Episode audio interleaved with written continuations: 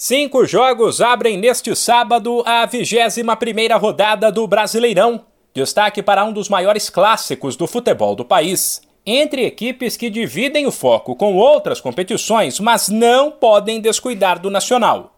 Oito e meia da noite no horário de Brasília. Tem nada menos que São Paulo e Flamengo. Duelo entre um tricolor que vai mal na competição, vê o G6 ficar cada vez mais longe e está com o alerta aceso em relação ao rebaixamento. E um rubro-negro que vem de quatro vitórias no brasileiro tem subido na tabela, só que a nove pontos do líder não pode mais tropeçar se quiser pensar em título. A rodada, porém, começa mais cedo com dois confrontos diretos entre equipes da parte de baixo da tabela.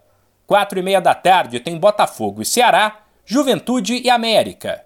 As outras duas partidas do sábado serão às sete da noite, quando o vice-lanterna Atlético Goianiense recebe o Red Bull Bragantino, que está a apenas seis pontos do G6, e o vice-líder Corinthians, que segue na caça ao Palmeiras, vai a Santa Catarina enfrentar o Havaí, primeiro time fora do Z4.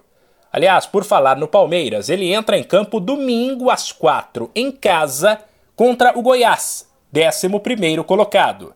E outras três partidas estão marcadas para domingo todas com equipes da parte de cima da tabela e que podem mexer no G6.